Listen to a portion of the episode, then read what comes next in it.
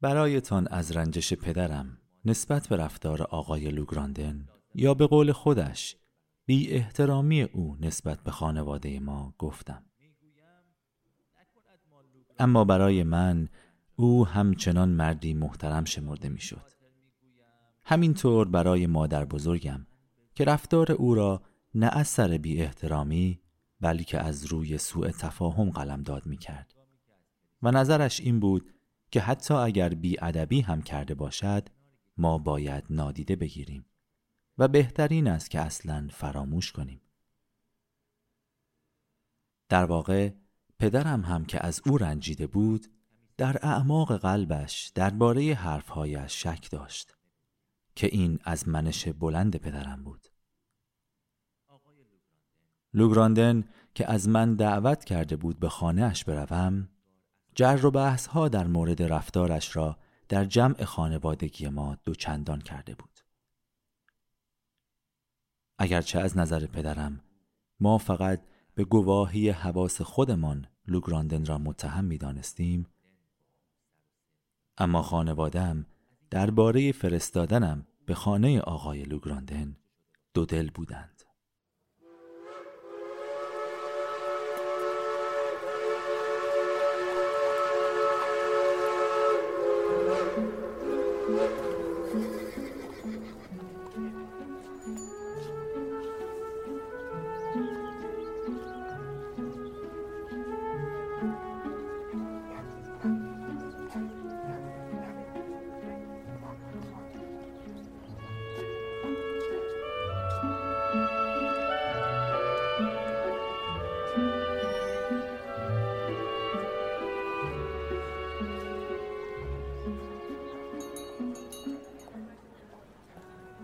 در جستجوی زمان از دست رفته شاهکاری از مارسل پروست. فصل دوم ام بزرگ.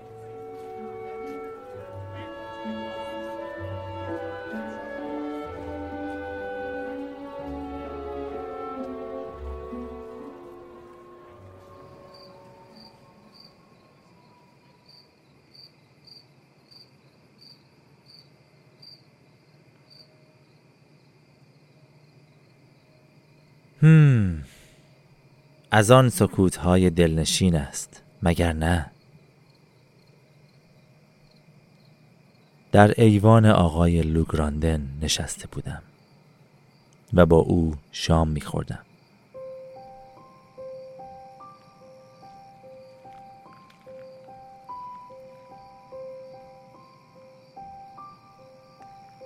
ادامه داد نویسنده ای که بعدها از او کتابی خواهید خواند می‌گوید بر دل شکسته ای چون دل من فقط تاریکی و سکوت مرهمند. می‌دانید پسرم شما هنوز بسیار جوانید.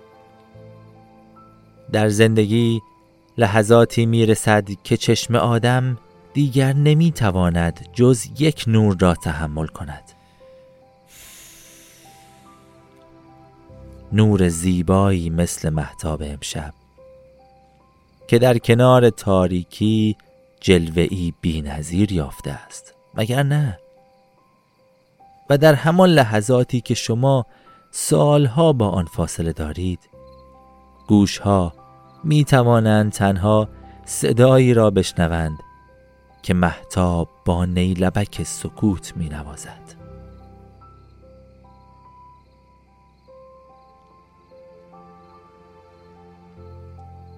شنیدن کلمات او با اینکه همیشه برایم خوشایند بود اما ذهنم را میآشفت. زیرا هر بار مرا یاد زنی میانداخت که به تازگی او را دیده بودم.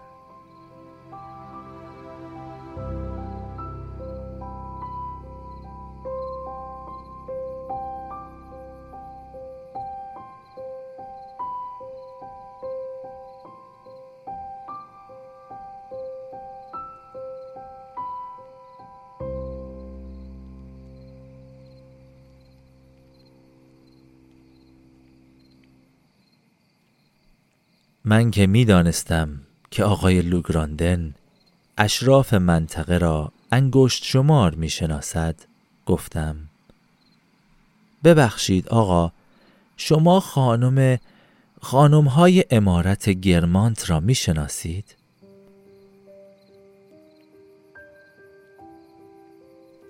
با گفتن این حرف کمک بزرگی به خودم کردم زیرا در واقع با گفتن این نام او را از رویاهایم بیرون می کشیدم و با این فکر که او حالا تبدیل به موجودی عینی و واقعی شده انگار بر او چیره می شدم چشمهای آقای لوگراندن را همین که نام گرمانت را شنید برقی روشن کرد و لحظه ای بعد لبه پلکهایش تیره شد و چین خورد. لوگراندن لبخندی زد و با نگاهی در دالود گفت نه نمی شناسم این دو کلمه را با آنچنان فشار و تأکیدی به زبان آورد که حتم داشتم موضوع آنقدرها هم ساده نیست و نداشتن ارتباطی با خانواده گرماند هیچ بر او تحمیل نشده بلکه خواست خودش و سنتی خانوادگی اصولی اخلاقی یا عهد و پیمانی عرفانی این آشنایی را قدغن کرده است. تکرار کرد نه نمی شناسم هیچ وقت هم نخواستم بشناسم. من به اصولی ژاکوبنی تأکید دارم و همیشه در پی آن بودم که استقلال کامل خودم را حفظ کنم. خیلی ها سرزنشم می کنند دوست عزیز. سرزنشم می کنند که رفت آمد نکردن با خانواده گرمانت اشتباه است. می‌گویند خودت را آدم ادب و زمختی جلوه نده. اما اما می‌دانید من از اینکه به ادبی و زمختی شهره شوم هیچ باکی ندارم. چون واقعا این گونه هستم. چون این بله حقیقت دارد.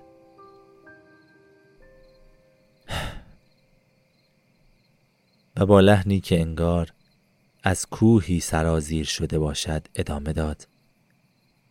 تنها چیزی که در این دنیا دوست دارم بیشتر از چند تا کلیسا یکی دو تا کتاب و چند تایی تابلو نیستند. و البته محتاب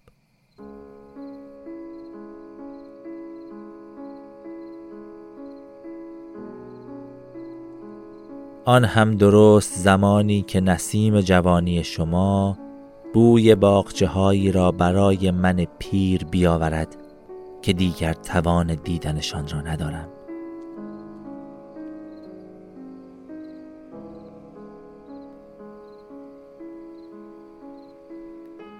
و من آنطور که باید متوجه نشدم. متوجه نشدم که چرا آدم برای نرفتن به خانه کسانی که اصلا نمی شناسد باید استقلال خودش را حفظ کند. و چطور این کار می تواند او را زمخت و بی ادب جلوه بدهد؟ تنها چیزی که به خوبی فهمیدم این بود که لوگراندن آنجای حرفش که محتاب و جوانی بود را خیلی راست نمی گفت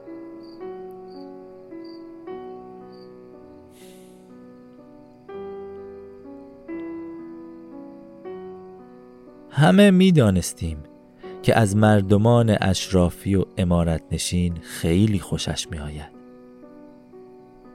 آنجا که از ترس قطع ارتباط آنها با او هیچگاه به زبان نمی آورد که با وکیل زادگان و دلالان بورس دوست است.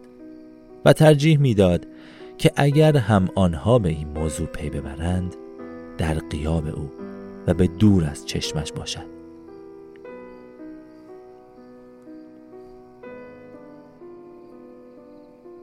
ما در خانه من دیگر هیچ شک و ابهامی درباره آقای لوگراندن نداشتیم و البته دیگر به ندرت هم دیگر را می دیدیم.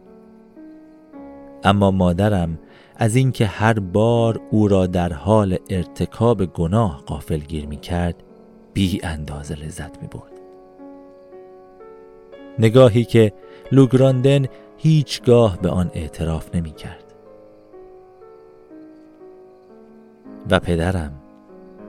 برای پدرم حقیقتا دشوار بود که با خوشرویی و خیال آسوده با اداهای او کنار بیاید.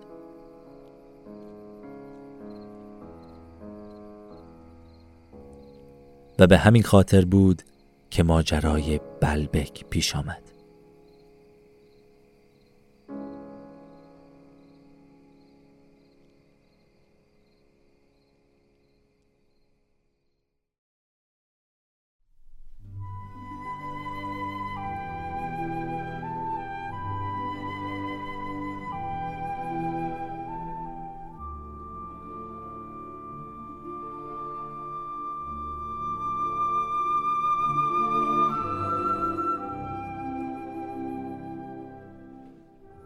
قرار بود برای تعطیلات مرا به همراه مادر بزرگ به بلبک بفرستند. پدرم هم که دست بردار لوگرانده نبود گفت باید به او بگوییم که قرار است به بلبک برویم. ببینیم خودش پیشنهاد می کند که شما را به منزل خواهرش دعوت کند یا نه. حتما از یادش رفته که به ما گفته بود منزل خواهرش در دو کیلومتری بلبک است. اما مادر بزرگ تعطیلات پر آرامشی را در نظر داشت. دلش می‌خواست به دور از هر دید و بازدیدی از صبح تا شب لب آب بنشیند و در هوای پرنمک بلبک نفسی عمیق بکشد. مادر بزرگ همین که حرف پدرم تمام شد در ذهن خود مجسم کرده بود لحظه ای را که با شور و شوق برای رفتن به ماهیگیری آماده می شود و مادام دوکامبرمر خواهر لوگراندن خودش را به اتاق می رساند و مانع رفتنش می شود. به همین خاطر هم موافق نبود که به لوگراندن حرفی زده شود.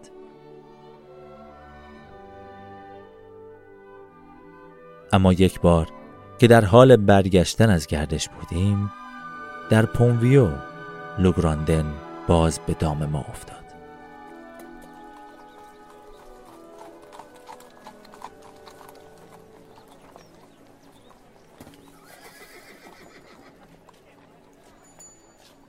ابرها را ببینید دوست من. ببینید چه رنگ بنفش و آبی قشنگی به خود گرفتهاند. مگر نه؟ آبیش را نگاه کن. انگار که به نرمی گل پامچال است ها؟ پامچالی در آسمان. آنجا را ببین. آن ابر کوچک صورتی. شبیه به گل میخک یا ادریس نیست؟ تنها جایی که در آسمانش گلهای بیشتری دیدم میان نورماندی و برتانی است. در نزدیکی های بلبک خلیج کوچکی هست که زیبایی بینظیر و دلانگیزی دارد. خورشید سرخ و زرین غروب آنجا در مقابل آن همه زیبایی در نظر من پیش پا افتاده است. چرا که در هوای خوش و پر رطوبت غروب دسته های آبی و صورتی در آسمان شکوفا می شوند که همیشه ساعتها طول می کشد تا پژمرده بشوند و تراوتشان از بین برود. شنهای طلایی این خلیج که به خلیج اوپال معروف است نرمتر و لطیفتر از هر جای دیگری جلوه می کند آه بلبک! کهنترین اسکلت خاک ما. جایی که هتل ها کم کم در آن ساخته می شوند و با اینکه از زمینی کهن و دلانگیز قد می کشند اما هیچ چهرش را دگرگون نمی کند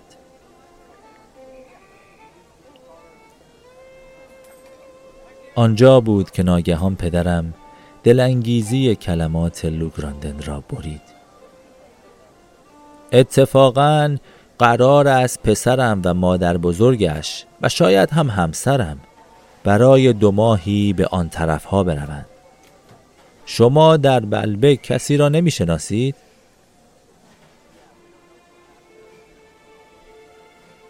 لوگراندن که با پدرم چشم به چشم شده بود نتوانست نگاهش را از او بدزدد با لبخند غمگینی که بر لب داشت حالتی صمیمی به خود گرفت و چند لحظه بعد حواسش به ابری رنگ پرد شد.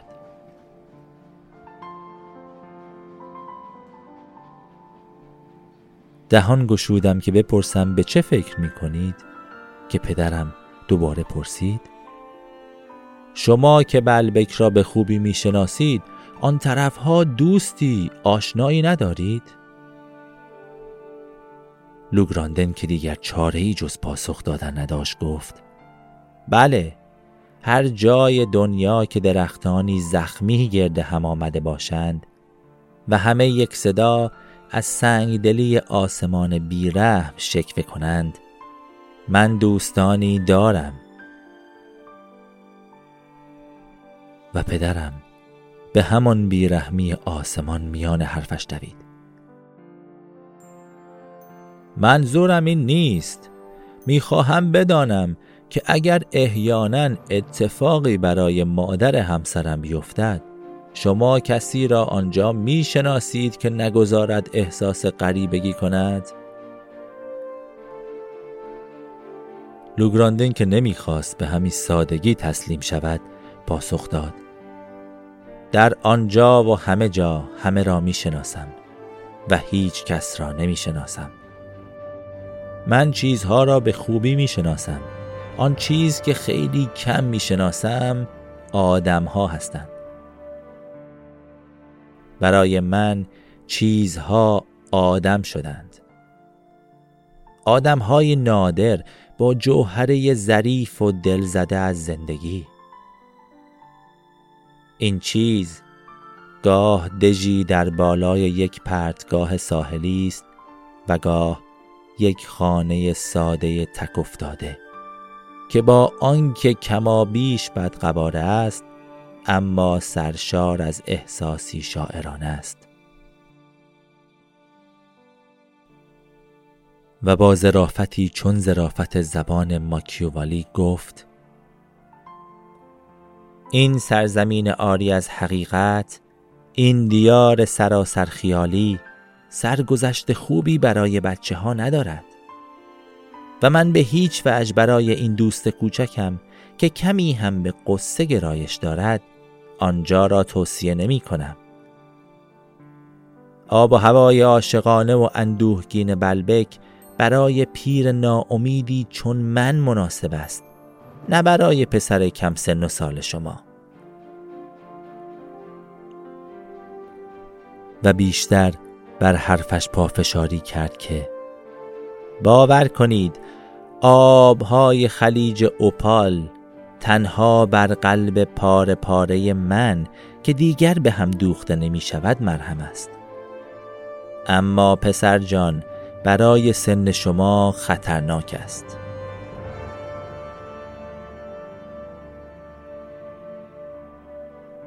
و پس از مکس اندکی گفت شب بخیر همسایگان شب بخیر. ما خیره به دور شدنش بودیم که ناگهان سرش را برگرداند و مانند پزشکان انگشتش را بالا برد در هوا تکان داد. فریاد زد بلبک قبل از پنجاه سالگی مجاز نیست. تازه آن هم بستگی به وضعیت قلب آدمیزا دارد. حواستان باشد. خدا نگهدار. خدا حافظ.